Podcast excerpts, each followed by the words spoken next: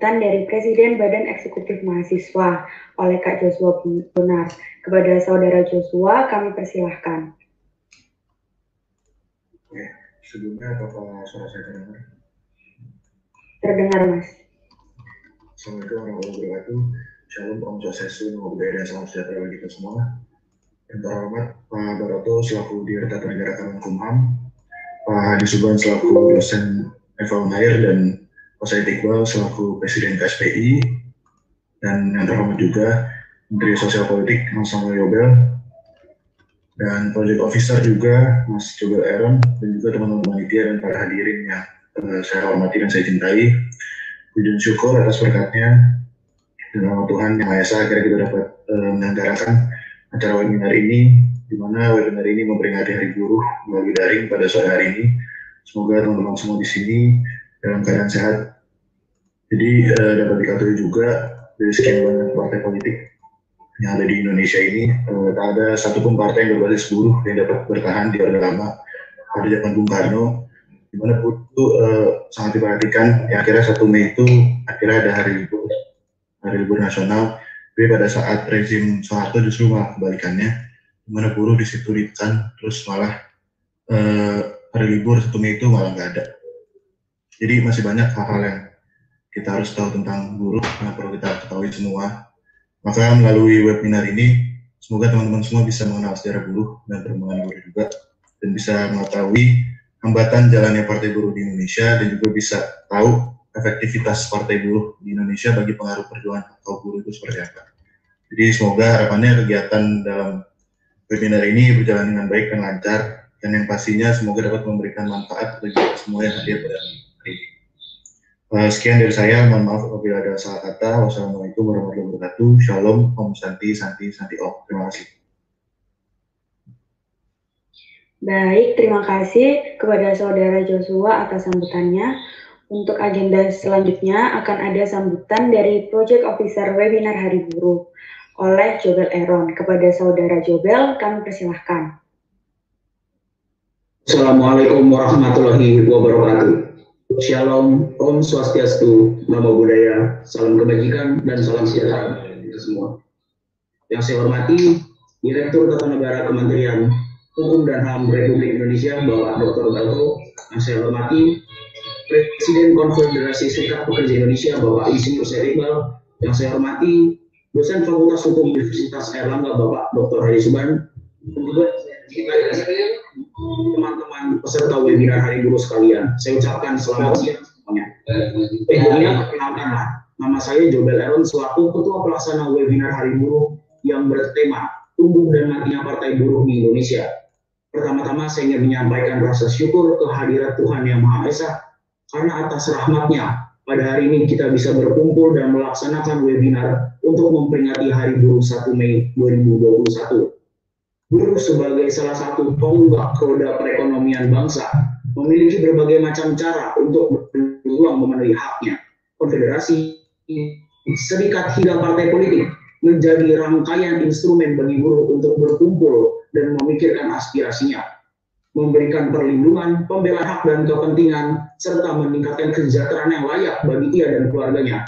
Itulah yang dikatakan Undang-Undang Nomor 1 Tahun 2000 tentang apa tujuan serikat pekerja Lantas, bagaimanakah dengan partai buruh? Keberadaan mereka yang bisa dibilang samar-samar di Indonesia menjadi sebuah tanda tanya besar. Apa penyebabnya?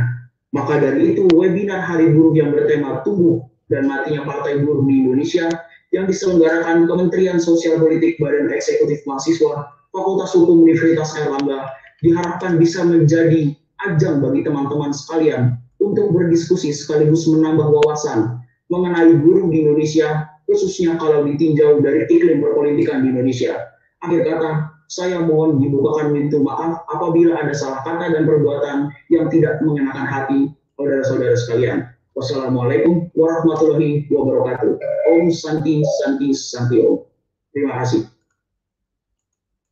Baik, terima kasih. Terima kasih saudara Jobel atas sambutannya. Sekarang kita akan memasuki sesi yang sudah ditunggu-tunggu oleh hadirin sekalian. Sesi pemaparan materi dari ketiga pembicara. Uh, selamat sore Bapak Baroto. Selamat datang di webinar Hari Buruh. Selamat sore. Di sini saya akan membantu untuk memandu jalannya penyampaian materi pertama. Eh, saya akan menyampaikan beberapa ketentuan acara pada hari ini. Sesi penyampaian materi kurang lebih selama 30 menit. Uh, yang kedua, sesi tanya, tanya jawab kurang lebih selama 10 menit. Yang ketiga, diharapkan selama pemateri menyampaikan materi, para peserta menghidupkan kamera dan mematikan mic-nya agar menghindari munculnya suara-suara yang mengganggu, kecuali apabila ada arah, arahan lebih lanjut dari panitia. Sebelum penyampaian materi, akan saya perkenalkan pemateri kita pada sore hari ini. Dr. Baroto SH MH, lahir di Bantul 31 Mei 1972, menempuh pendidikan S1 Hukum Perdata UGM, S2 Hukum Tata Negara UI, dan Dr. S3 Universitas Trisakti. Dr. Baroto SHMH saat ini menjabat sebagai Direktur Tata Negara pada instansi Kementerian Hukum dan HAM Republik Indonesia. Itu tadi perkenal, perkenalan Dr. Baroto yang saya sampaikan. Selanjutnya langsung saja kepada Dr. Baroto dipersilahkan. Eh, terima kasih Mbak Adisti ya. Adisti atau Mbak Radita? Uh, bisa Radita, Pak. Mbak Radita, terima kasih. Assalamualaikum warahmatullahi wabarakatuh. Salam sejahtera untuk kita semuanya. Pertama tentunya saya senang sekali diajaklah bergabung dengan kawan-kawan yang kayak sebenarnya sebagian besar mahasiswa diskusi tentang partai politik.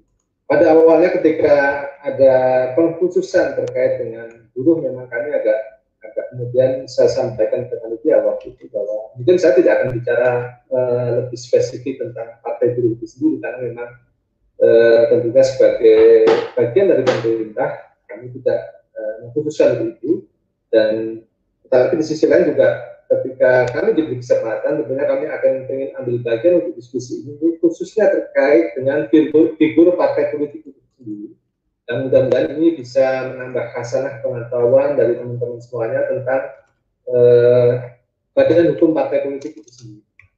Eh, ini menjadi penting tentunya eh, karena eh, pemahaman masyarakat tentang badan hukum memang masih beragam juga dan mudah-mudahan juga nanti bisa ditarik eh, kawan-kawan kesimpulan bagaimana figur badan hukum partai politik menurut kami, menurut pemerintah, dan kemudian disandingkan bagaimana dengan perkembangan eh, eksistensi dari partai buruh itu sendiri. Nanti mudah-mudahan akan tersimpul dari diskusi kita.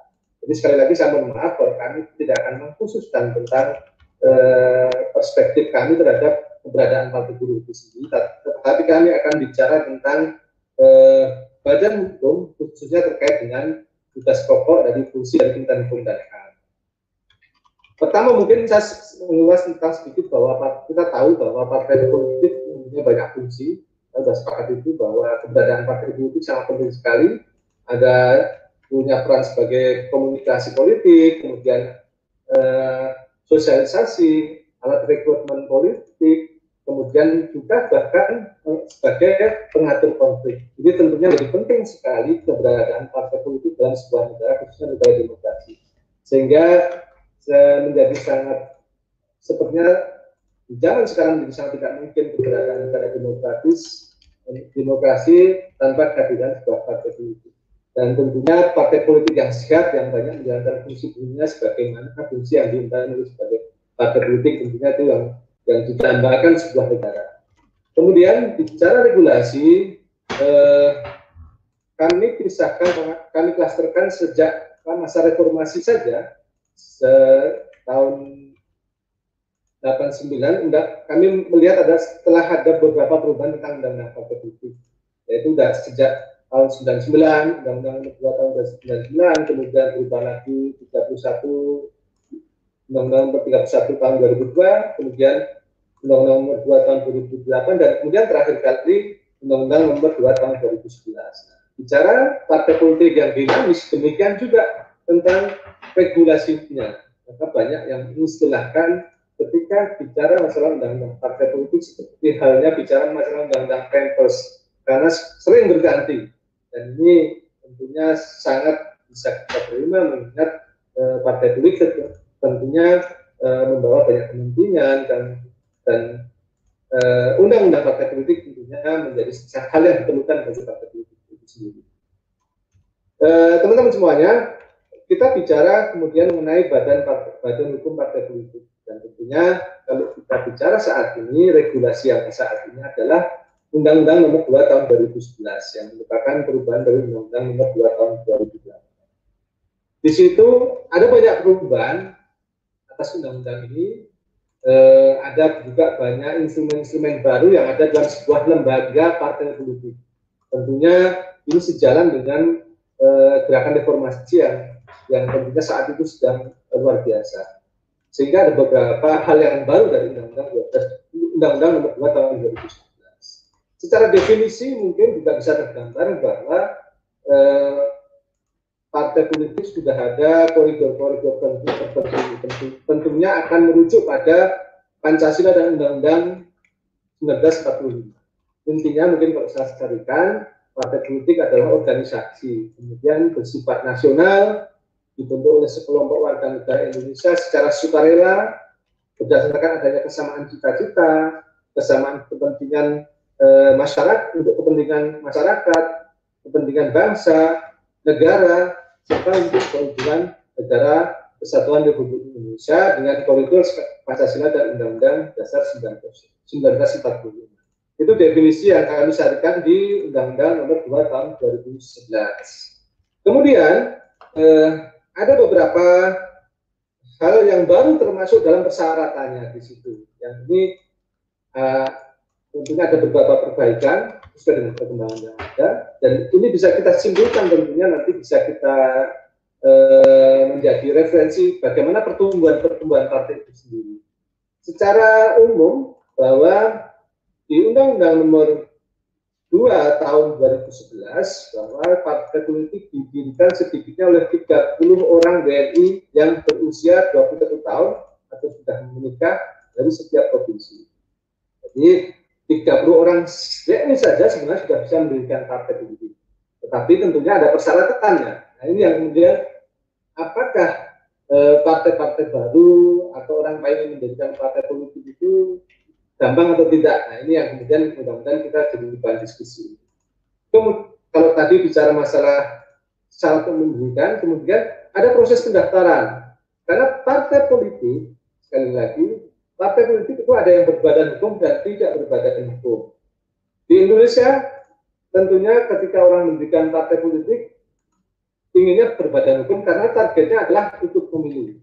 Jadi perbedaan utamanya adalah kalau partai ini belum berbadan hukum tidak bisa ikut pemilu, tetapi kalau sebagai partai saja ya bisa-bisa saja mendirikan. Tapi hampir sebagian besar partai partai politik yang tidak Indonesia targetnya adalah ikut pemilu, sehingga mereka harus memenuhi persyaratan-persyaratan untuk menjadi partai yang berbadan hukum.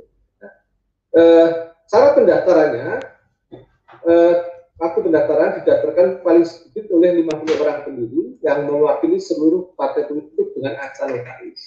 Dan persyaratan-persyaratan ini kemudian dibawa ke Kementerian Hukum dan HAM, tentunya ada beberapa dokumen administrasinya dan Kementerian Hukum dan HAM kemudian akan melakukan verifikasi. Nah ini verifikasi ini yang kita lakukan dan kalau tadi saya simpulkan bahwa sebagian besar partai politik di Indonesia targetnya adalah pemilu, memang kami bisa simpulkan dari itu karena memang biasanya ada semacam siklus lima tahunan itu ada eh, partai-partai baru. Jadi ada badan hukum partai baru itu biasanya munculnya lima tahunan. Dan ini kami tentunya ada korelasi dengan jadwal pemilu itu juga ini nanti 2024 kan ada pemilu dan di undang-undang pemilu dipersyaratkan dua setengah tahun ini harus sudah menjadi badan hukum untuk dapat ikut pemilu jadi tahun ini, tahun ini mudah-mudahan menjadi tahun-tahun pendaftaran partai politik. Nah, ini, ini yang, yang kita sampaikan ke kami share ke teman-teman. Nah, kemudian kembali ke Undang-Undang Nomor 2 Tahun 2011. Apa saja yang baru dari Undang-Undang tersebut? Ini perlu saya sampaikan. Nah, eh, dari 2008 ada perubahan khususnya prosentase bahwa sekarang setidak-tidaknya untuk menjadi partai politik harus mempunyai kepengurusan di 100% tingkat provinsi. Jadi seluruh provinsi harus mempunyai kepengurusan, kemudian 75 persen, persen kabupaten kota, dan kemudian 50 persen dari, dari kecamatan setiap kabupaten kota tersebut. Jadi 100 persen provinsi, 75 persen kabupaten kota, dan 50 persen tingkat kecamatan. Ada hal yang baru juga ditegaskan dalam Undang-Undang Nomor 2 Tahun 2011 yaitu adanya jaminan keterwakilan perempuan yaitu minimal 30 persen. Meskipun mungkin saya sampaikan ketika persyaratan ini ditetapkan di undang-undang ternyata tidak tidak gampang juga dalam prakteknya karena ada beberapa yang 30 persen untuk eh, keterwakilan perempuan ternyata tidak semulia meskipun sebenarnya ini adalah bentuk dari perhatian pemerintah eh, terhadap uh, perempuan. Ini mudah menjadi tantangan tentunya bagi teman-teman perempuan untuk bagaimana kita mengambil peran itu. Kemudian yang baru juga di Undang-Undang Nomor 2 Tahun 2011 tentang partai politik adalah adanya lembaga adjudikasi yaitu Mahkamah Partai Politik. Nah, mungkin eh, teman-teman uh, semuanya, ada di semuanya belum lama ini masih masih ingat konflik yang terjadi dengan Partai Demokrat dan belum lama yang ada yang lumayan heroik juga konflik yang terjadi partai Golkar, partai politik juga. Nah, ini konflik-konflik itu sebenarnya menjadi laboratorium bagi uh, kinerja Mahkamah Partai Politik yang sebenarnya menjadi lembaga baru dan sebuah organisasi. Jadi ada Mahkamah Partai Politik. Intinya bahwa uh, filosofinya ketika partai ini berkonflik tidak serta merta dibawa ke pengadilan, tapi selesaikan secara internal dulu Nah ini karena apa? Kebanyakan sebelum adanya mahkamah politik hampir sebagian besar ketika ada konflik, eh, partai ini tersita waktunya, tersita biaya, kemudian juga eh, banyak hal-hal yang terhambat karena mereka sibuk dengan konflik-konflik sendiri dan bahkan berlarut-larut di pengadilan sehingga eh, ketika terjadi konflik mereka tidak bisa menjalankan fungsi partai itu sendiri dengan baik. Nah ini kira-kira kemudian ide di, di Undang-Undang Nomor 2 Tahun 2011 adanya lembaga edukasi yang mudah diharapkan netral dan menyelesaikan secara internal konflik yang ada di tubuh partai itu sendiri. Nah, eh, itu kemudian untuk menjadi badan hukum partai politik persyaratannya apa? Mungkin sekilas eh, secara administrasi harus ada akun notaris, tentunya pendirian tadi disampaikan oleh 50 pendiri, kalau mendirikan cukup 30, tetapi pendaftarannya harus 50. Kemudian ada nama atau lambang dari partai itu sendiri yang tentunya kami punya aturan juga untuk seleksi lambang yang boleh dan tidak boleh. Kemudian tentunya melampirkan kepengurusan seluruh provinsi dan 75 kabupaten kota, 50 persen tingkat kabupaten kota, sorry sorry, 75 persen tingkat kabupaten kota dan 50 persen tingkat kecamatan. Kemudian juga harus ada ditunjukkan juga kantong tetap dari partai politik itu sendiri. Nah, itu kira-kira tentang partai politik. Nah, eh, yang kami lakukan di Kementerian Hukum dan HAM eh, secara umum kami akan melakukan verifikasi terhadap dokumen-dokumen yang ada dari partai politik, partai politik itu sendiri. Sehingga secara secara umum ada tiga hal yang kita lakukan, yaitu kita akan memberikan legalisasi atau pengesahan partai umum badan hukum partai, partai politik yang baru. Kemudian juga kita akan memberikan pelayanan terkait dengan pengesahan ADART. Kita tahu bahwa partai politik adalah sebuah organisasi, di situ ada organ-organnya, ada dinamika di dalam partai politik sehingga eh, sangat dinamis sehingga sering terjadi perubahan kepengurusan, perubahan ADART dan lain sebagainya. Dan ini menjadi tugas-tugas kita. Kemudian juga yang pasti adalah perubahan kepengurusan.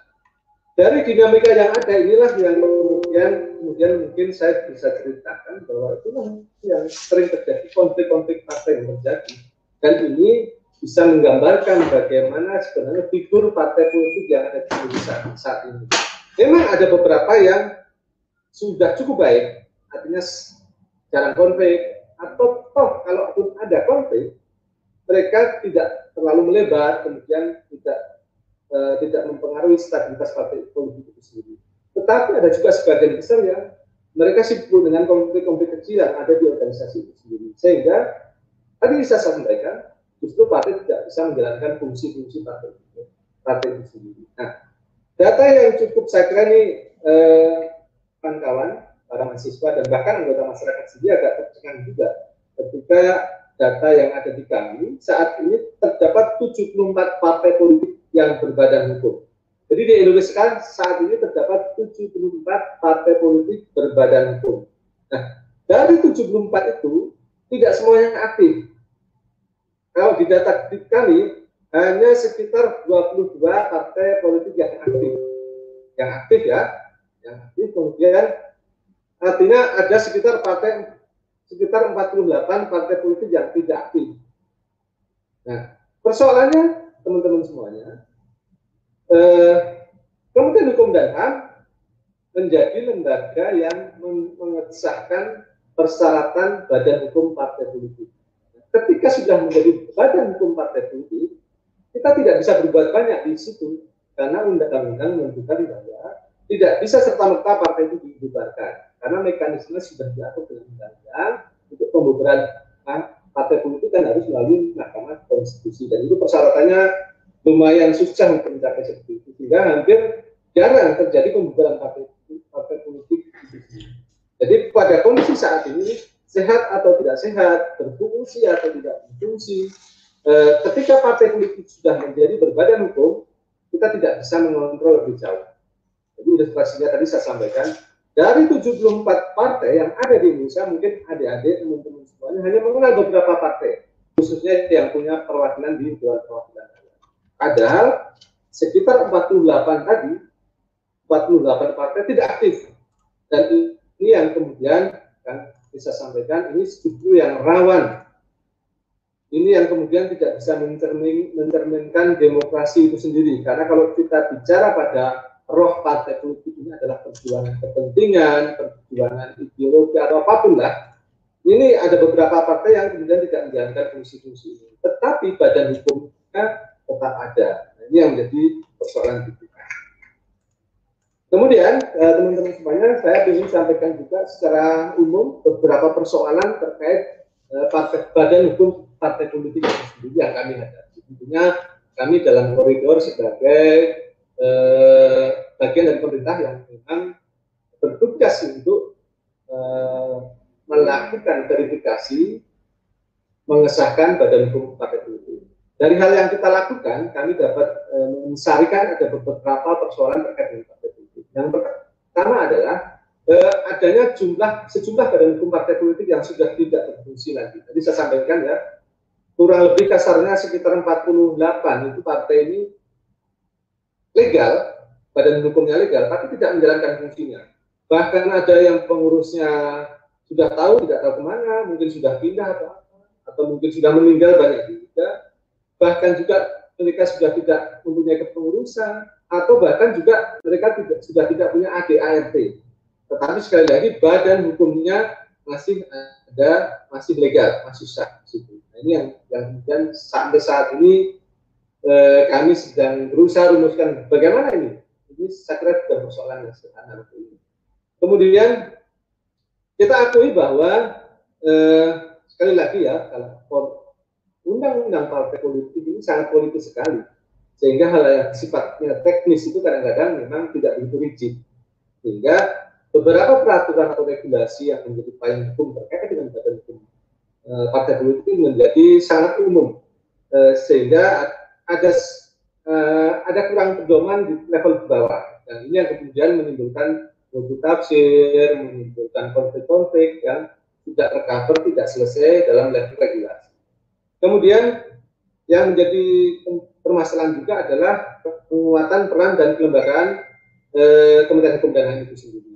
Karena Kementerian Hukum dan HAM kita tahu tadi hanya mensyahkan eh, sebuah partai politik menjadi badan hukum partai politik.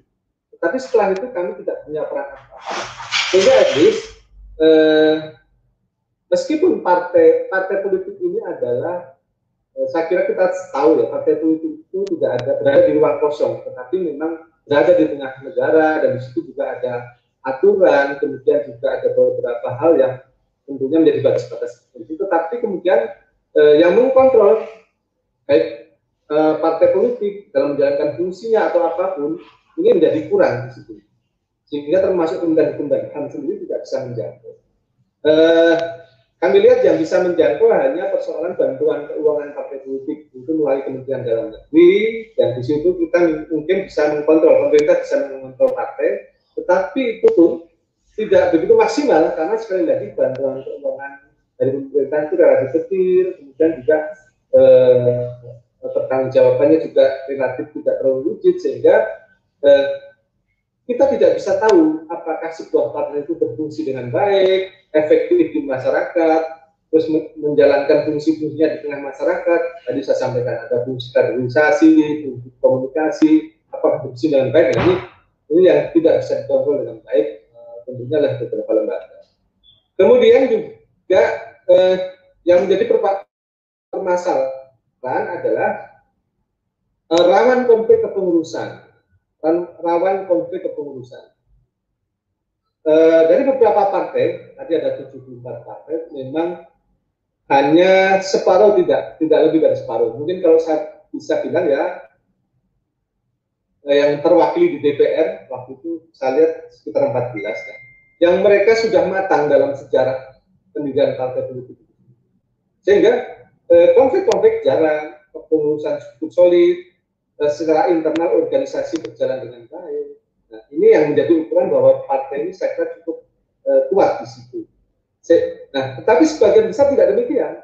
Banyak terjadi rawan konflik kepengurusan, uh, ada DRD yang tidak berjalan dengan baik. Nah, ini, ini yang yang kami temui. Kemudian intinya yang menjadi yang kami bisa lihat karena kami administratif juga, hampir sebagian partai memang tidak belum mengatur ADART secara detail, tidak mengatur ADART secara detail.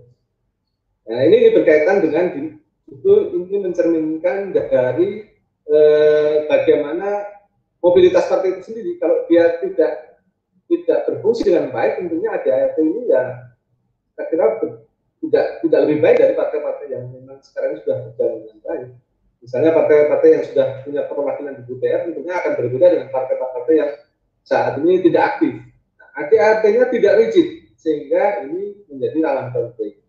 Kemudian eh, yang menjadi persoalan yang menonjol tentunya adalah tadi saya sampaikan banyak eh, partai politik yang tidak menjalankan fungsi-fungsi organisasinya dengan baik. Jadi dari 74 partai tadi hanya 22 yang relatif aktif, kemudian sekitar 14 yang punya keterwakilan di perempuan eh keterwakilan di DPR. Nah, yang tidak aktif tentunya organisasi tidak berjalan dengan baik. Di situ tidak pernah melakukan munas, tidak pernah melakukan rapat-rapat sesuai dengan instrumen lembaga partai itu partai politik. Nah ini ini tentunya menjadi tidak sehat bagi sebuah organisasi partai politik. Nah itu itu kira-kira eh, kami melihat persoalan-persoalan partai politik tentunya dilihat dari kacamata kami sebagai pemerintah yang memang menangani tentang pengesahan badan hukum partai politik. Kemudian eh, Hal yang cukup menonjol saat ini adalah potensi konflik. Eh, ketika 98 ada perubahan paradigma, kemudian perubahan undang-undang dasar, semangat reformasi dan sebagainya, di situlah kemudian ada hal banyak hal yang baru terhadap organisasi partai Tapi pada posisi demikian, ketika semangat demokrasi dibuka seluas-luasnya, di situlah mungkin anggaplah kalau kami melihat ini adalah proses. Tetapi saat ini kami masih melihat sebuah partai itu masih rawan konflik. Sebuah partai masih rawan konflik. Nah, kami mengidentifikasi ada beberapa hal yang kemudian mempunyai kontribusi terhadap kenapa partai itu menjadi rawan konflik. Pertama adalah visi dan misi partai. Visi dan misi partai. Nah, ini eh, partai yang saat ini tumbuh badan hukum partai yang lain saat ini memang tidak didasari oleh visi misi yang kuat. Ini yang kami lihat karena memang rata hampir beberapa partai sebagian besar ini memang perjuangannya pemilu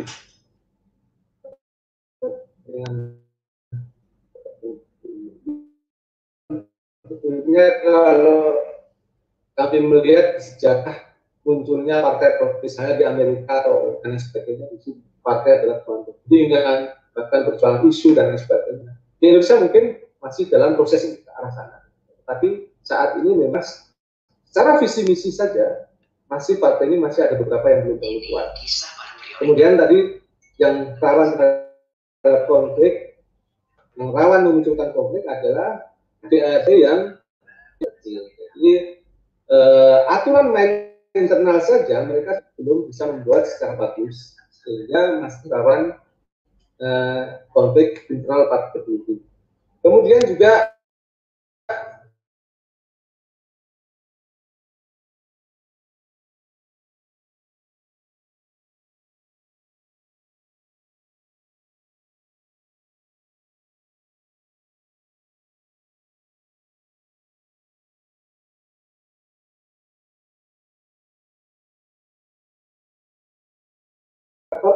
administrasi juga sekali lagi ini berproses juga. Partai-partai tertentu memang karena memang mobilisasinya, dinamikanya juga tidak terlalu aktif, sehingga secara administrasi pun mereka tidak cukup bagus. Sehingga kalau dianggap partai politik itu sebagai, sebagai sebuah kantor, mereka belum cukup bagus secara internal administrasinya. Nah, ini ini yang kemudian rawan menjadi konflik sehingga sering terjadi uh, anggota partai menggugat ADART-nya sendiri, uh, kemudian juga uh, anggota partai masih bisa keluar masuk partai itu dengan seenak-enaknya saja tanpa ada ikatan tertentu dan ini tentunya berkaitan dengan aturan internal partai politik itu sendiri. Uh, Kemudian upaya-upaya yang mungkin kami lakukan, tentunya kalau bicara upaya kami tidak bisa sendiri kalau bicara masalah partai politik. Tapi dalam forum ini kami ingin e, bicara apa yang bisa kami lakukan khususnya terkait karena keterkaitan kami tugas-tugas kami dengan partai politik. Pertama ya penguatan organisasi partai politik. Jadi secara internal menurut kami ya partai politik harus kuat sebagai sebuah organisasi dan ini eh, tentunya sekali lagi itu proses semakin partai matang organisasinya akan semakin kuat. Kemudian eh, profesionalisme lembaga peradilan permasalahan sekitar politik nah di saat ini sudah ada mahkamah partai. Saat ini sudah ada mahkamah partai. Tetapi memang dalam posisi posisi tertentu ini uh, konflik partai ini memang syarat syarat politis. Sehingga ketika terjadi konflik kadang-kadang selain juga uh, diselesaikan secara internal, kemudian persoalan ini bisa merambah ke menjadi persoalan perdata, bahkan kadang-kadang uh, pidana. Uh, kejadian ketika konflik partai Golkar, partai T3, kalau nggak salah sekitar 2016 yang lalu, ini begitu banyak perkara-perkara yang diajukan terkait dengan eh, permasalahan konflik partai Golkar dan P3 itu.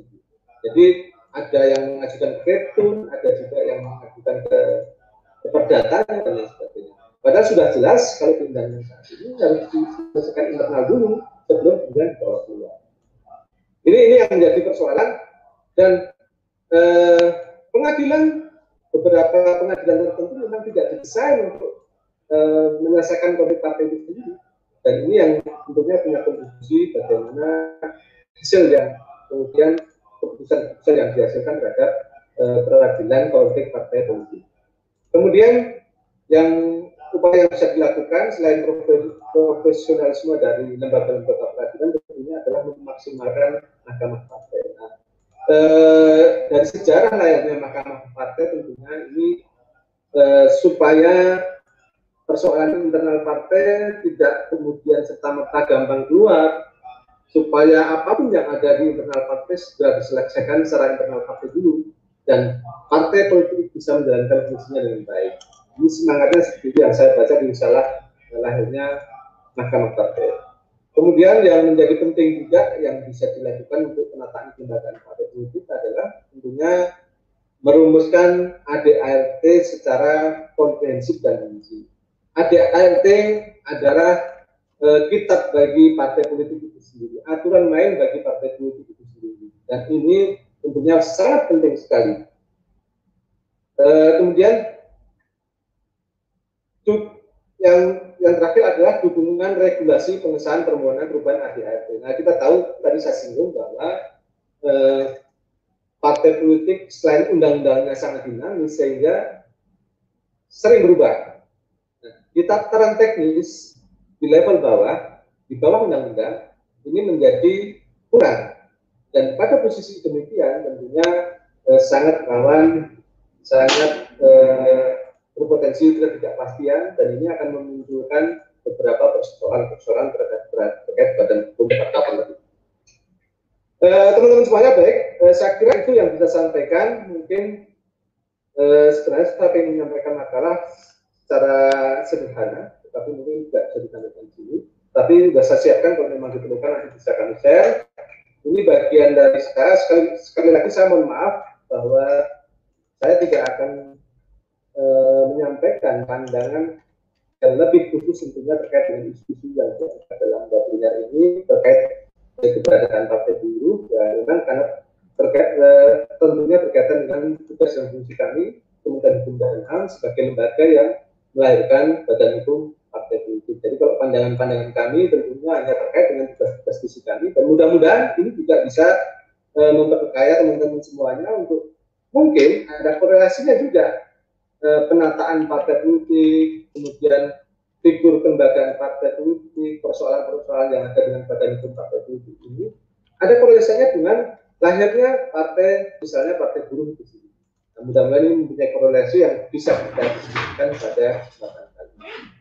Sekali lagi terima kasih kita sudah bicara dengan teman-teman semuanya. Mudah-mudahan sedikit bisa bermanfaat. Dari saya dan kurang mohon maaf. Assalamualaikum warahmatullahi wabarakatuh. Baik, terima kasih kepada Dr. Baroto yang sudah memaparkan materi yang sangatlah bermanfaat bagi kita semua. Mengingat keterbatasan waktu, maka akan dilanjutkan oleh sesi tanya jawab. Kepada hadirin sekalian, silahkan untuk ketik izin bertanya pada kolom chat dan akan dibatasi minimal eh, dibatasi tiga penanya terlebih dahulu. Untuk pertanyaan pertama dari dari Bapak Roni Febrianto yang menanyakan bagaimana relasi partai politik dan bisnis karena politik kartel men menjanjikan partai kartel yang sumber yang jadi sumber politik uang dan korupsi politik. Parpol tidak bisa lepas dari kebutuhan dana dengan persyaratan yang rumit sehingga hanya kalangan pebisnis jadi hal yang tidak bisa dilepaskan. Akhirnya para pebisnis yang jadi pemilik partai politik demi kepentingan kelompoknya dalam menguasai hajat hidup rakyat. Yang pertama, bagaimana pandangan dari para narasumber dan bagaimana solusinya agar ada kontrol dari publik kepada kedua hand parpol khususnya. Yang kedua, adakah aturan yang mewajibkan keterbukaan dana parpol? Dan yang ketiga, apakah tidak ada indikasi konflik partai politik hanya untuk kepentingan bisnis politik saat pemilu lima tahun, lima tahunan? Untuk Bapak Baroto mungkin bisa dijawab. Terima kasih. Baik, jadi mungkin saya berkomentar saja. Pertama begini, eh, pada posisi sekarang khususnya di Indonesia memang ini sangat mungkin sangat sangat mungkin terjadi bahwa pertama untuk sebuah partai sangat membutuhkan dukungan finansial. Ini ini tidak dibongkari lagi untuk proses pendirian administrasi, administrasi saja sudah pasti eh, finansial. Karena apa? Saya kira tidak sederhana untuk kita mempunyai kepengurusan di 100% tingkat provinsi, kemudian 75% tingkat kabupaten kota dan 50% tingkat kecamatan. Ini secara finansial sudah pasti begitu. Belum lagi untuk level operasional di badan hukum itu sudah pasti. Nah, tetapi sekali lagi eh, pada posisi saat ini memang bantuan keuangan yang diberikan pada partai sangat relatif sangat kecil sekali. Meskipun sebenarnya kalau saya bandingkan, saya nggak mungkin nggak aktif dengan ini karena ini ada di ranah Kementerian Dalam Negeri. Kalau nggak salah sekarang seribu atau berapa per suara. Dan itu sudah jauh meningkat berapa persen dari tahun-tahun sebelumnya. Saya ingat, kebetulan saya ikuti waktu itu bantuan itu itu sangat ya kecil sekali. Ini menjadi ironi ketika kita kadang-kadang pemerintah itu memberikan bantuan keuangan ini pada misalnya partai-partai besar ya. Saya kira memang secara rasional sangat kecil sekali. Ini terhadap eh, dukungan bantuan finansial dari pemerintah. Nah, Eh, pada posisi demikian tentunya sekali lagi akhirnya yang yang tumbuh adalah memang kebutuhan finansial pada situ. Sehingga ada kepentingan-kepentingan bisnis yang memang sudah siap dari sisi itu. Nah ini yang di sisi lain bahwa bagaimana e, luar biasanya peran dan fungsi atau kekuasaan sebuah partai politik, kemudian bagaimana strategisnya partai politik itu sendiri? Sehingga banyak juga yang akhirnya eh, para pebisnis pengusaha dan orang yang punya modal akhirnya memang mau tidak mau kadang-kadang juga dompleng di eksistensi dari partai politik dan ini ini mungkin secara logika sangat bisa diharapkan. Tetapi sebenarnya undang-undang sudah membatasi bantuan beberapa itu harus dilaporkan sudah sangat jelas di situ. Undang-undang sangat jelas mungkin kalau teman-teman bisa buka di Undang-Undang Nomor 2 Tahun 2011 sangat jelas itu bantuan keuangan harus yang harus dilaporkan dan lain sebagainya sudah sangat jelas. Saya agak lupa pasalnya, tapi ini sudah diatur, sudah diatur. Nah, ini ilustrasinya Mbak Adita ya. Jadi kalau eh, pada posisi saat ini memang ya untuk partai politik memang membutuhkan finansial dan ini mungkin dukungan eh, yang punya uang lebih lah, yang finansialnya kuat tentunya yang akan berbicara di situ. Dan bantuan keuangan dari pemerintah mungkin relatif masih kecil. Itu dari saya Pak eh, Anita. Baik, terima kasih. Selanjutnya mungkin ini pertanyaan terakhir dari Kak Mandala karena uh, Bapak Baroto juga, Baroto juga uh, waktunya terbatas. Untuk Kak Mandala, saya persilahkan. Baik, uh, terima kasih MC. Apakah suara saya terdengar? Oh ya, baik. Terima kasih uh, Pak Maroto. Jadi saya cukup tertarik ya Pak dengan paparannya Bapak tadi. Uh, namun di sini saya punya satu pertanyaan Pak. Tadi kan disebutkan bahwa uh, ada partai politik yang berbadan hukum dan juga ada yang belum berbadan hukum. Nah, tapi uh, partai politik yang sudah berbadan hukum ini mereka ada sekitar 74 dan yang aktif cuma sekitar uh, 22 kalau kalau masalah tadi. Nah, uh, kalau dari Kementerian Hukum dan HAM sendiri, Pak, kira-kira apakah ada langkah tersendiri nih untuk uh, meng mengatasi hal ini, Pak? Karena juga mengingat maka ini uh, juga dirasa penting supaya nantinya partai-partai yang ada itu nanti bisa lebih berwarna begitu Pak. Mungkin cukup seperti itu. Terima kasih Pak Paroto. Ya, terima kasih. Terima kasih Pak Mandala. Uh, senang sekali saya dan sekaligus menyampaikan ke kawan-kawan semua. Pertama begini, karena koridor kita di Undang-Undang Nomor 2 Tahun 2011 ini porsi kita hanya uh, lembaga yang mengesahkan pemilihan badan hukum partai kita mungkin berangkat dari situ. Akan kita maksimalkan fungsi itu supaya apa yang kita lahirkan itu partai politik yang benar-benar sehat. Artinya pertama kami akan garansi bahwa partai politik yang kami sudah sahkan ini adalah partai memang yang layak. Mungkin kami akan verifikasi secara detail, secara wajib. Nah, itu, itu. Itu yang pertama tentunya kami di sini. Pada pada bulan. Dan kedua juga bahwa kami jaga komunikasi dengan partai politik sendiri Memang kami sangat terbatas. Sekali lagi kami sangat terbatas. Dan kami sebenarnya ya. sudah uh, sekitar 4-5 ya. tahun yang lalu pernah kita riset sebenarnya beberapa universitas. Mungkin termasuk juga UNAIR mungkin tahun 40. Saya ingat, kemudian saya masih masih menangani itu.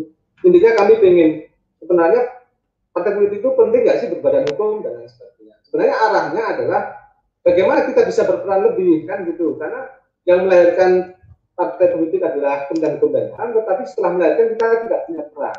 Nah, ini, ini yang menjadi kontrol bagi kita yang sebenarnya kita pengen punya peran lebih. Tapi sekali lagi bahwa partai ini adalah independen, tidak tidak campur tangan dan lain sebagainya. Nah, yang bisa kita lakukan sekarang adalah kami akan jaga eh, komunikasi dengan partai politik itu sendiri. Kami akan kontrol juga karena kami menjadi lembaga yang tahu persis tentang ADART kami akan mengkontrol itu. Tapi sejauh tentunya sebatas dari penangan kami, karena memang kami tidak bisa mencampur untuk urusan internal. Tetapi kami lembaga yang paling tahu, misalnya harus sebuah partai harus melakukan munas lima tahunan.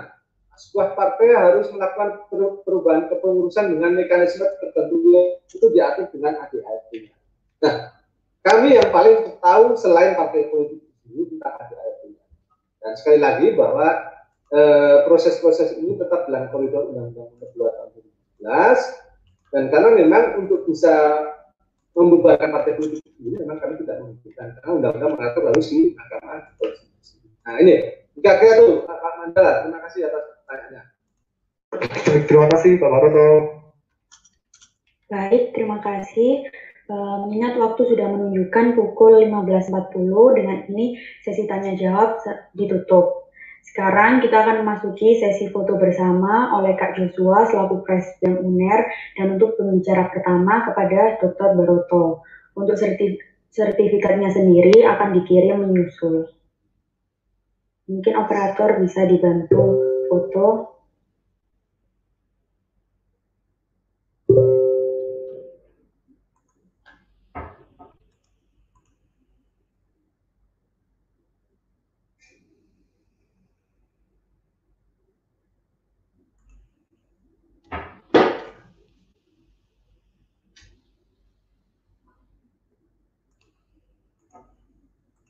Sebentar ya.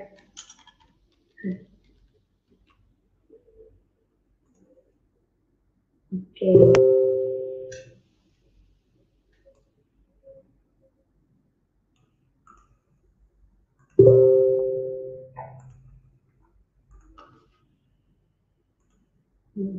saya saya akan hitung mundur. Tiga dua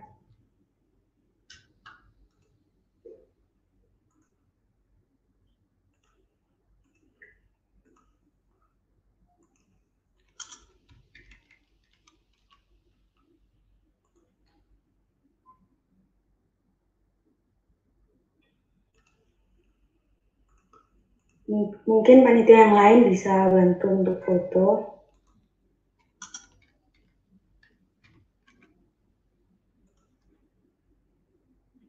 Uh, saya izin screenshot ya. Oke, silakan.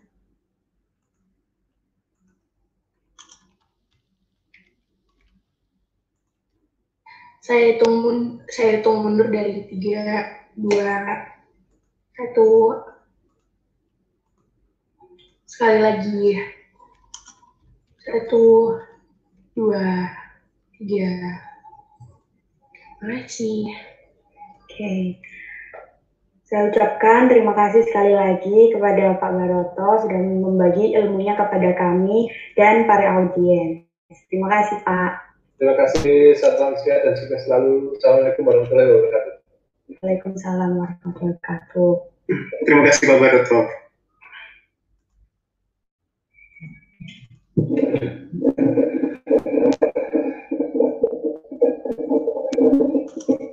Baik, Memasuki agenda pembicara kedua, panggung langsung saya serahkan kepada Kak Rafiansyah dari staf Kementerian Sosial dan Politik selaku moderator untuk memandu jalannya perbincangan. Untuk Kak Rafiansyah dipersilahkan.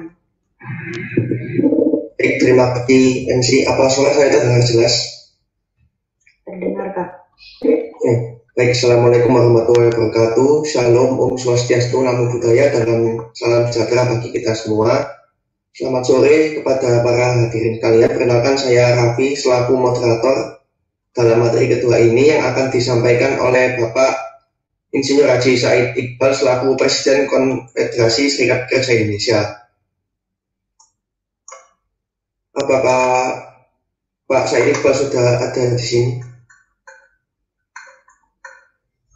Sudah ya. Ya, baik sebelum saya menyampaikan sebelum maksud saya sebelum Pak Iqbal menyampaikan materinya akan saya bahasakan CV-nya secara singkat. Bapak Said Iqbal lahir di Jakarta pada tanggal 5 Juli 1968. Beliau menempuh pendidikan di SDN 02 Balai Kambang Jakarta, SMPN 150 Jakarta, SMAN 51 Jakarta, Politeknik UI, Teknik Mesin Universitas Jayabaya, dan Master Ekonomi UI. Bapak Said Iqbal ini sebagai pemimpin guru diawali dari tahun 1992 dari tingkat pabrik sampai tingkat internasional. Selain menjabat sebagai Presiden KSPI, posisi yang pernah dijabat beliau antara lain sebagai Sentral Komite Serikat Buruh Metal Dunia, lalu Wakil Presiden Serikat Pekerja ASEAN, dan salah satunya General Council Konfederasi Serikat Buruh Dunia. Lalu ada berbagai penghargaan yang pernah diterima beliau, salah satunya sertifikat UNESCO, sertifikat pelatihan dari Universitas Geneva Swiss, dan penghargaan internasional PP Elizabeth Velasquez Award dari FNB Belanda. Beliau juga pernah menjadi pembicara di berbagai negara seperti Inggris, Swiss, Prancis, dan Prancis. Lalu beliau juga pernah berbicara di forum internasional seperti G20 di Melbourne dan sidang WTO di Geneva. Bapak Said Iqbal ini juga pernah mengisi di media-media internasional seperti majalah Financial Times Inggris, radio BBC, DW Jerman, dan Al Jazeera. Dan juga Bapak Said Iqbal ini menulis beberapa buku yang salah satunya berjudul Buku Kerja Layak Upah, Layak Hidup, Layak Gagal Diwujudkan pada tahun 2018. Baik, Sekian CV singkat dari Bapak Said Iqbal. Langsung saja saya serahkan kepada Bapak Said Iqbal terkait pembicaraannya.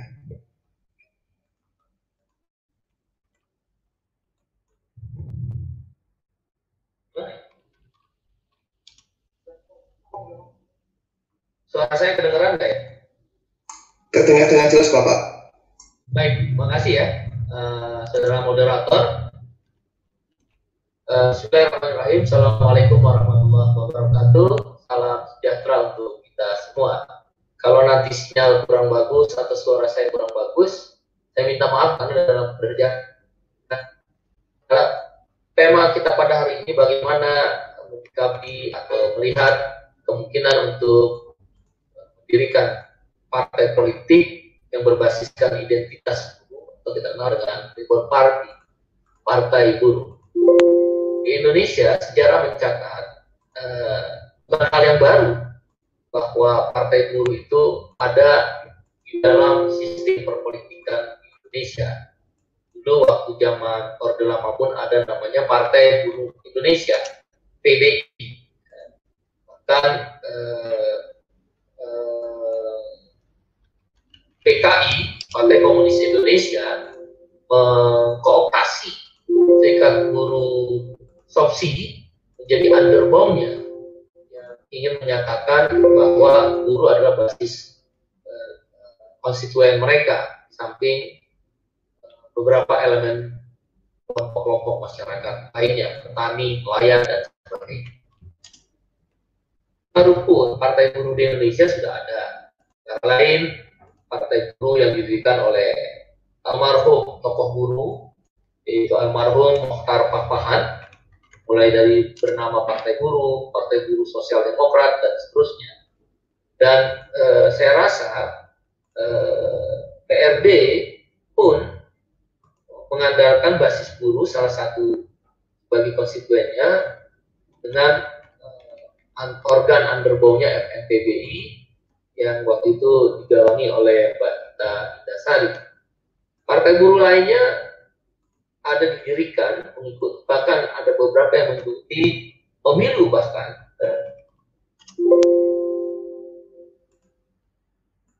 tahun 1999 sampai tahun 2004 Pak pekerja apa gitu ya panjangannya saya lupa dan beberapa partai jadi ini bukan sesuatu yang baru. Yang kedua saya ingin menyampaikan bahwa gerakan buruh bukan partai buruh gerakan buruh atau labor movement Indonesia adalah bukan sesuatu yang baru masuk dalam gerakan politik. Ya. Gerakan politik di sini ini ada gerakan politik dalam artian memberikan nilai-nilai di dalam kontestasi politik, tapi dia tidak ikut dalam uh, partai politik atau gerakan politik yang kemudian mendirikan partai politik sebagai saluran perjuangannya. Kalau Anda ingat, atau kita ingat, Kos Cokro Aminoto itu melahirkan beberapa pemimpin-pemimpin buruh.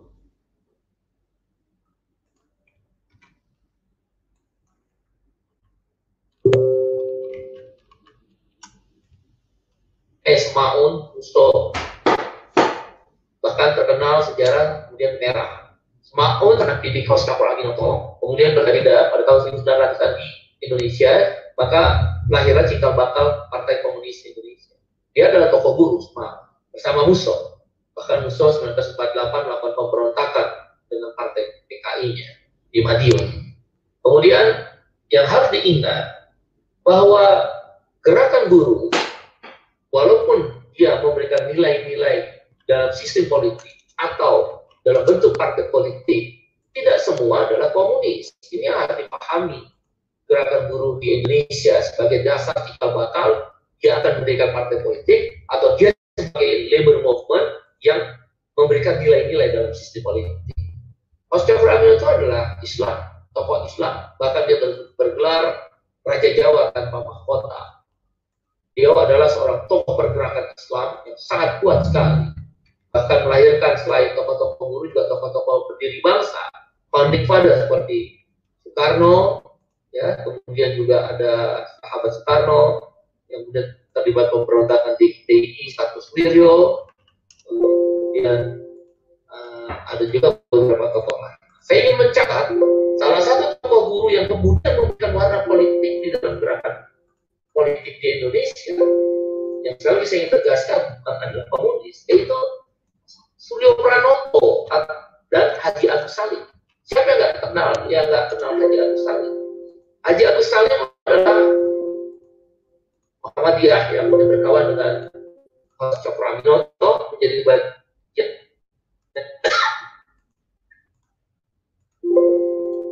Haji ini bisa dilihat di tulisan reportase majalah Tempo, saya lupa tahunnya, di mana peran daripada Mas Cokraminoto melahirkan beberapa tokoh-tokoh buruh yang non komunis. Ya, saya ingin tegaskan tidak benar kalau tokoh-tokoh buruh atau partai buruh ansih adalah komunis. Tentang ada yang beraliran komunis, ya itu fakta sejarah, nggak sekta mungkin.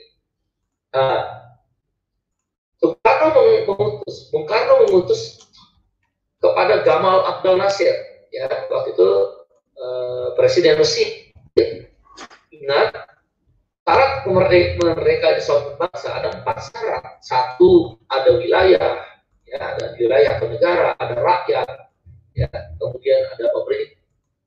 Keempat yang paling penting pengakuan internasional. Nah, kalau nggak ada pengakuan internasional ya negara semu seperti Palestina dan beberapa negara yang ya, seperti India ya dan lain sebagainya.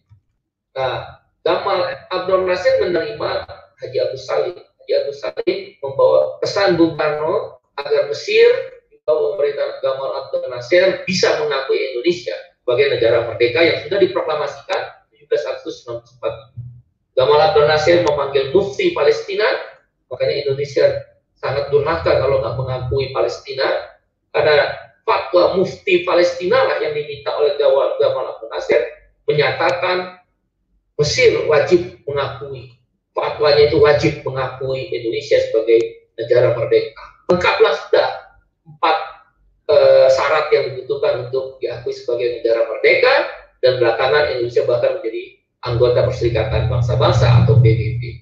Siapa dia yang berjasa? Haji Agus Salim, anak didik Koscok Raminoto. Walaupun seorang tokoh Islam, Haji Agus Salim juga adalah tokoh guru. Koscok Raminoto, basis masa ketika dia bergerak, itu pun adalah buruh di samping masyarakat lainnya, yaitu petani, ya kelompok-kelompok masyarakat pun apa uh, masyarakat kecil lah yang tertindas pada waktu itu. Kemudian yang kedua Suryo Pranoto, siapa yang tidak kenal Suryo Pranoto selain tokoh Muhammadiyah, tokoh syarikat Islam, dia terkenal dengan julukan The Stuck Iconic, Raja Mogok. Kalau dia datang ke Pekalongan, mogok. Kalau dia datang ke mana Banjarmasin, mogok. Anda bisa bayangkan, kita bayangkan daerah-daerah tempat jauh tidak seperti sekarang ada pesawat, ada kereta, ada mobil tapi dia datang ke mana-mana menggelorakan perlawanan gerakan buruh basis masa buruh, baik buruh-buruh yang bekerja di pegadaian, buruh-buruh bumi putra, buruh-buruh yang bekerja di tebu, buruh-buruh yang bekerja di kereta api, di pelabuhan.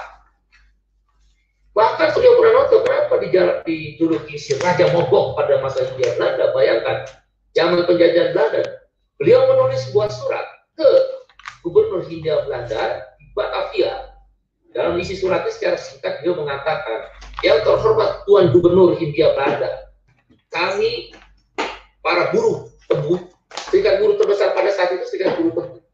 Semua pun diajak oleh uh, oleh siapa nih, Suryo Pranoto nggak berani ya. Akhirnya Suryo Pranoto sendiri sebagai pemimpin serikat buruh tebu, kami meminta pada Tuan Gubernur untuk menaikkan upah minimum. Bayangkan coba tahun 900 sudah bicara upah minimum ya memang 1700-an gerakan dulu sudah bicara tentang upah minimum dan jam kerja. Nah, apabila yaitu sebesar upah minimum satu gulden per bulan, apabila Tuhan tidak mengabulkan Tuan Gubernur tidak mengabulkan permintaan kami, maka kami akan melakukan pemogokan nasional. Nah, mogok nasional pertama di Indonesia itu tahun 1900-an oleh Suryo Pranoto, buru-buru tebu, dan itu dilakukan.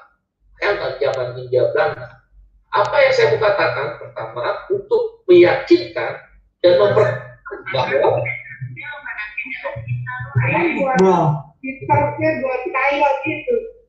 Halo. Ya, saya lanjutkan. Itu menunjukkan bahwa gerakan buruh atau partai buruh yang menjadi salah satu pilihan dalam berpolitiknya kelompok buruh bukan komunis. Tentang kemudian komunis itu kan kita lihat secara internasional kalau saya tambahkan sedikit terjadi setelah Karl Marx uh, dalam bukunya Das Kapital kemudian dipopuler oleh Friedrich Engels dan kemudian muncullah sebuah sidang semua kawan-kawan sosialis seluruh dunia yang terkenal dengan internasionale pertama. Ada tiga aliran kemudian berkembang dalam ajaran Marx. Tidak semua orang setuju dengan Marx dengan pilihan komunisnya atau Engels. Yaitu pertama Kautsky. Kautsky memilih bahwa gerakan buruh itu udah kita berunding-berunding aja negosiasi. Nggak usah aksi mogok demonstrasi. Mogok kan bukan jalan buruh maka kita kenal dia di sosialis kanan kemudian yang di sosialis tengah atau sosdem para pendiri bangsa ini founding father kita Muhammad Yamin Hatta Bung Karno bahkan walaupun belum pernah ke Belanda sekolah di Belanda tapi banyak membaca buku-buku seorang yang jenius Bung Karno itu adalah di tengah. Lahirnya Pancasila kan dari tokoh-tokoh ini yaitu sosial demokrat. Cuma ditambah ketuhanan yang Maha Esa bahwa kita mengakui uh, ketuhanan yang Maha Esa mewarnai kehidupan bernegara kita. Ya nah yang disebut uh, pemikirannya gold state internasional. Bisa kita berunding. Tetap pemogokan adalah alat bagi kaum buruh termasuk politik adalah alat bagi kaum buruh untuk menilai partai politik sebagai jalan tengah the third way jalan ketiga atau sosial demokrat jalan tengah lah ya. Nah ini dipakai oleh Goldstein dia bukan komunis Amerika itu dari serikat buruh dia bukan komunis. Demokrat basis konstituennya adalah buruh Partai Demokrat dia bukan komunis. Partai Buruh Inggris bahkan didirikan oleh Kongres Buruh Inggris dia bukan komunis. Jerman SPD bahkan SPD itu berbeda dengan sosialis kiri komunis Der Linke ya partai Der Linke atau Australia ACTU Konfederasi Australia mendukung partai buruh bahkan pendiri partai buruh Australia. Dia memilih jalan Goldstein ya memang ada yang kiri. Sosialis kiri yaitu Rosa Luxemburg. Ya seorang wanita yang memang menginginkan apa saja pokoknya demonstrasi pemogokan bahkan kemudian lahirlah oleh Stalin, Lenin, Mao Zedong, uh, Che Guevara, uh, apa itu dari Kuba juga Fidel Castro menjadikan paham-paham sosialis harus menjadi komunal dikuasai oleh negara secara singkat teori, teori itu menegaskan yang kita sebut negara komunis. Tapi gerakan buruh bukan komunis. Partai buruh bagaimana pilihan kan pilihan buruh dalam berpolitik. Saya ambil contoh tadi, kebetulan saya adalah ILO governing body, saya pengurus pusat Badan Perserikatan Bangsa-Bangsa PBB di Jenewa kantor saya yaitu ILO, sebutnya ILO governing body, pengurus pusat International Labour Organization. Banyak negara yang sudah saya kunjungi, banyak saya jadi pembicara, dan banyak juga saya tentukan pikiran dengan kawan-kawan buruh. Bagaimana pilihan-pilihan politik buruh dalam uh, percaturan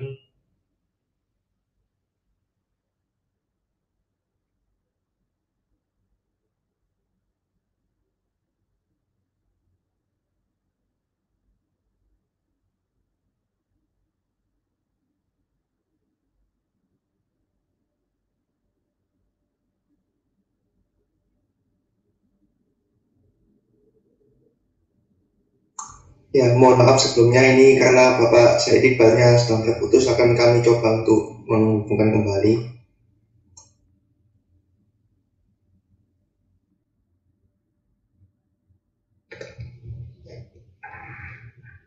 Sudah.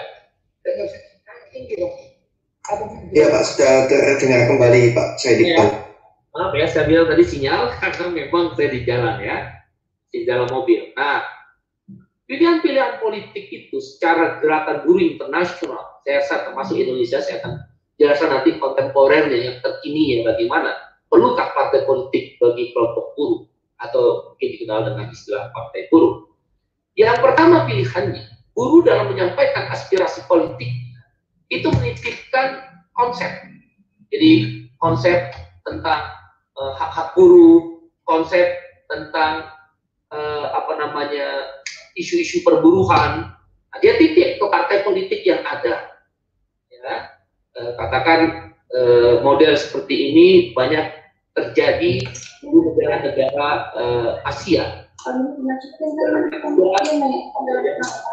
Negara di e, Afrika, ya misal Malaysia, e, partai apa gerakan buruh itu namanya MTUC, Federasi Serikat Buruh Malaysia, dia menitipkan konsep-konsepnya kepada UMNO.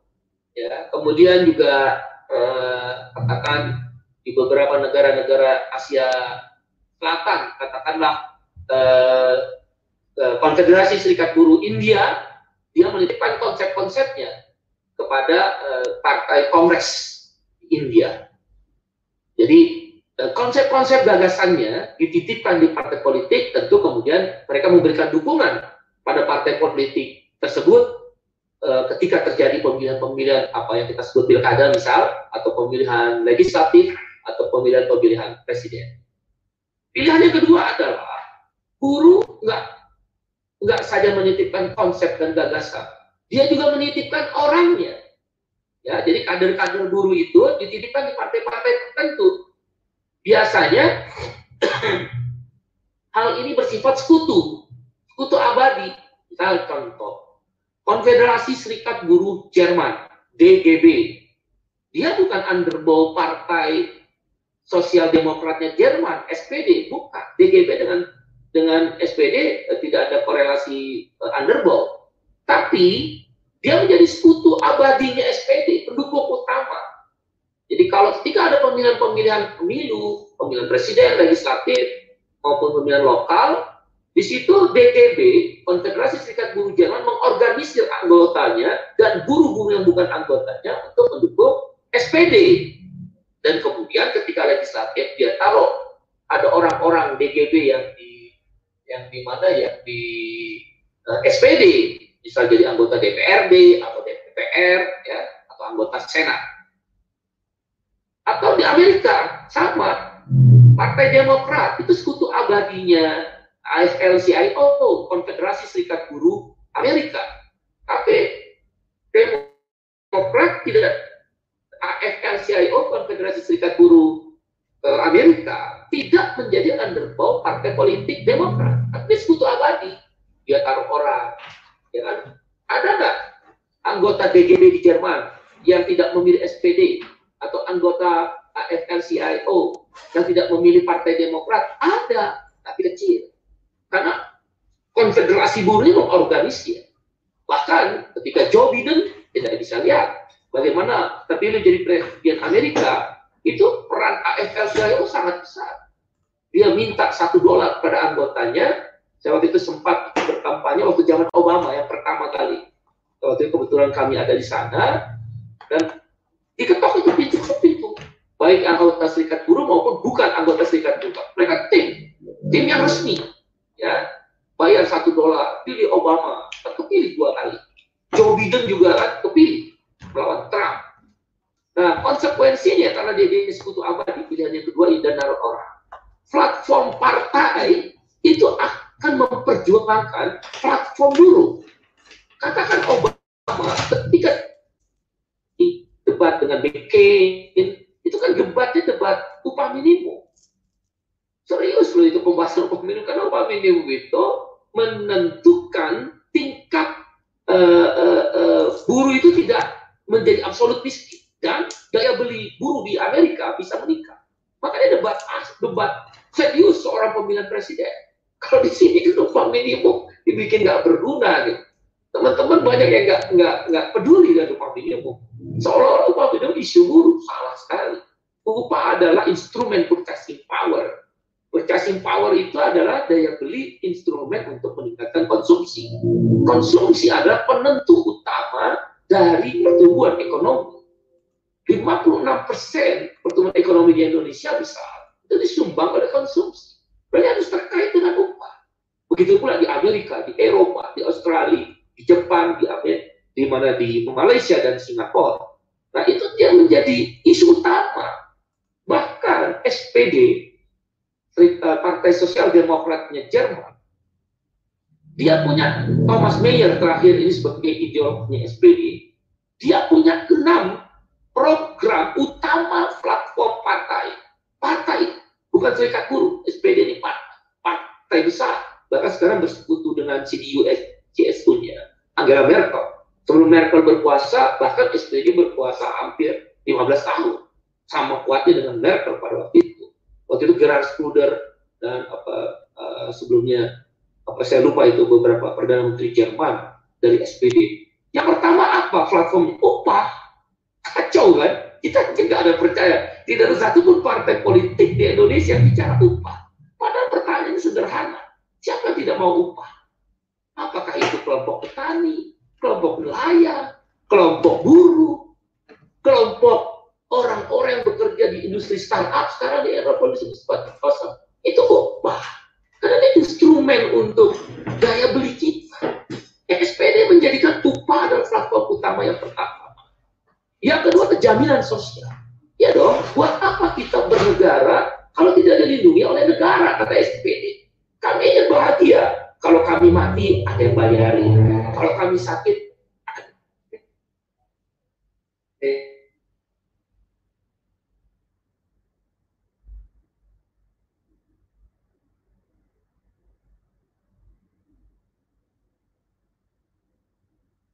ya,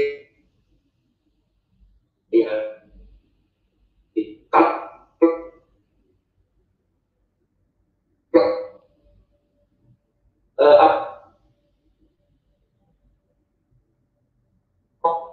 mana sama hari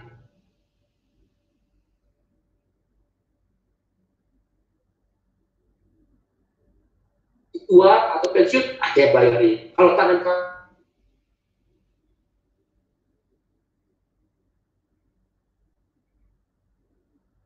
kami terpotong, tangan kami celaka, tubuh kami celaka, bayarin jaga kecelakaan kerja. Itu namanya di Eropa, di Amerika, demokrasi cepat.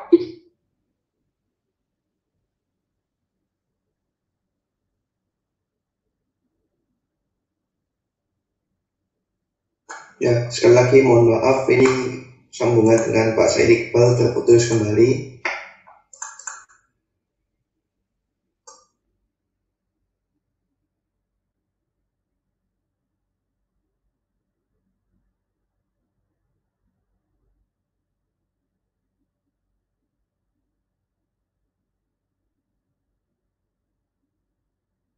mohon ditunggu kepada para partisipan untuk Pak Said Iqbal agar bisa bergabung dengan kembali.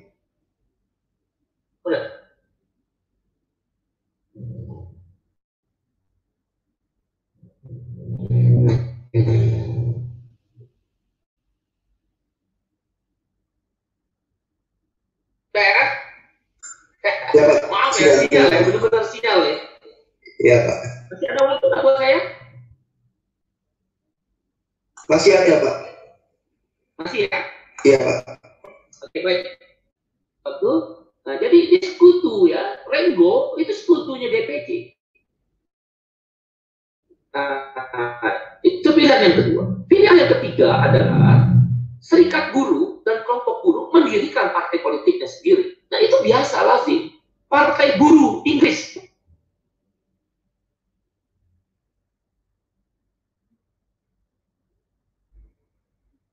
itu didirikan oleh Kongres Serikat dalam aturannya bahkan Partai Buruh dia bisa memecat presiden apa namanya ya, presiden dan kalau dipecat presiden Partai Buruh kalau andaikan menang seperti kasus Tony Blair perdana menteri Inggris karena dia merugikan ketika dia menyerang Irak padahal Kongres Serikat Buruh tidak setuju dengan kebijakannya. Itu. Dijatuh bukan Blair. Caranya apa?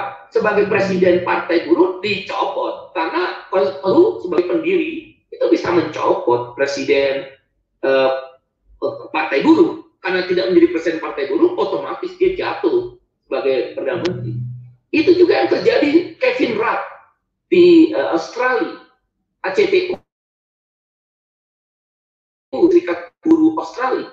Dia mendirikan partai buruh dialah yang mendirikan partai buruh seperti di Inggris.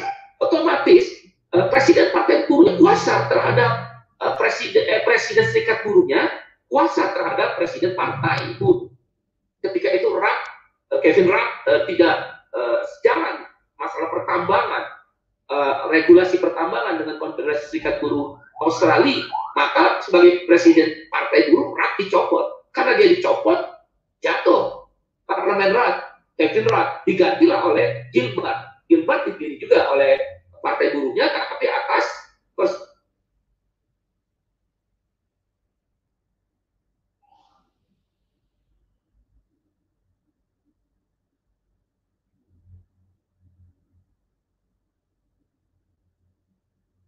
tujuan daripada kontrak kerja di Brasil dan Singapura berapa eh,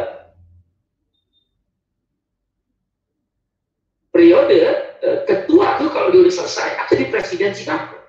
Bukan perdana menteri ya kalau perdana menteri kan begini. Presiden Singapura. Jelas itu bahwa buruh pun dalam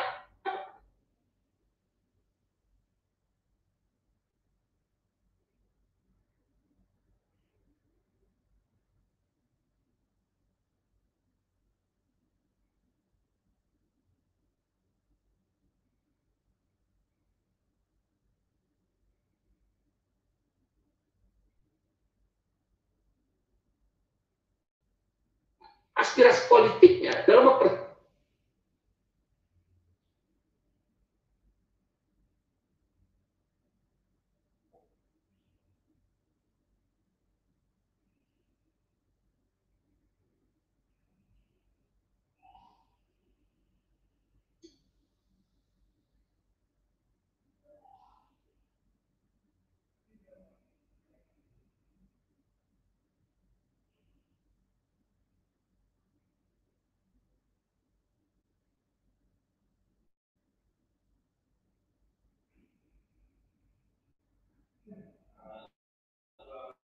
Baik, para hadirin mohon ditunggu sebentar kembali.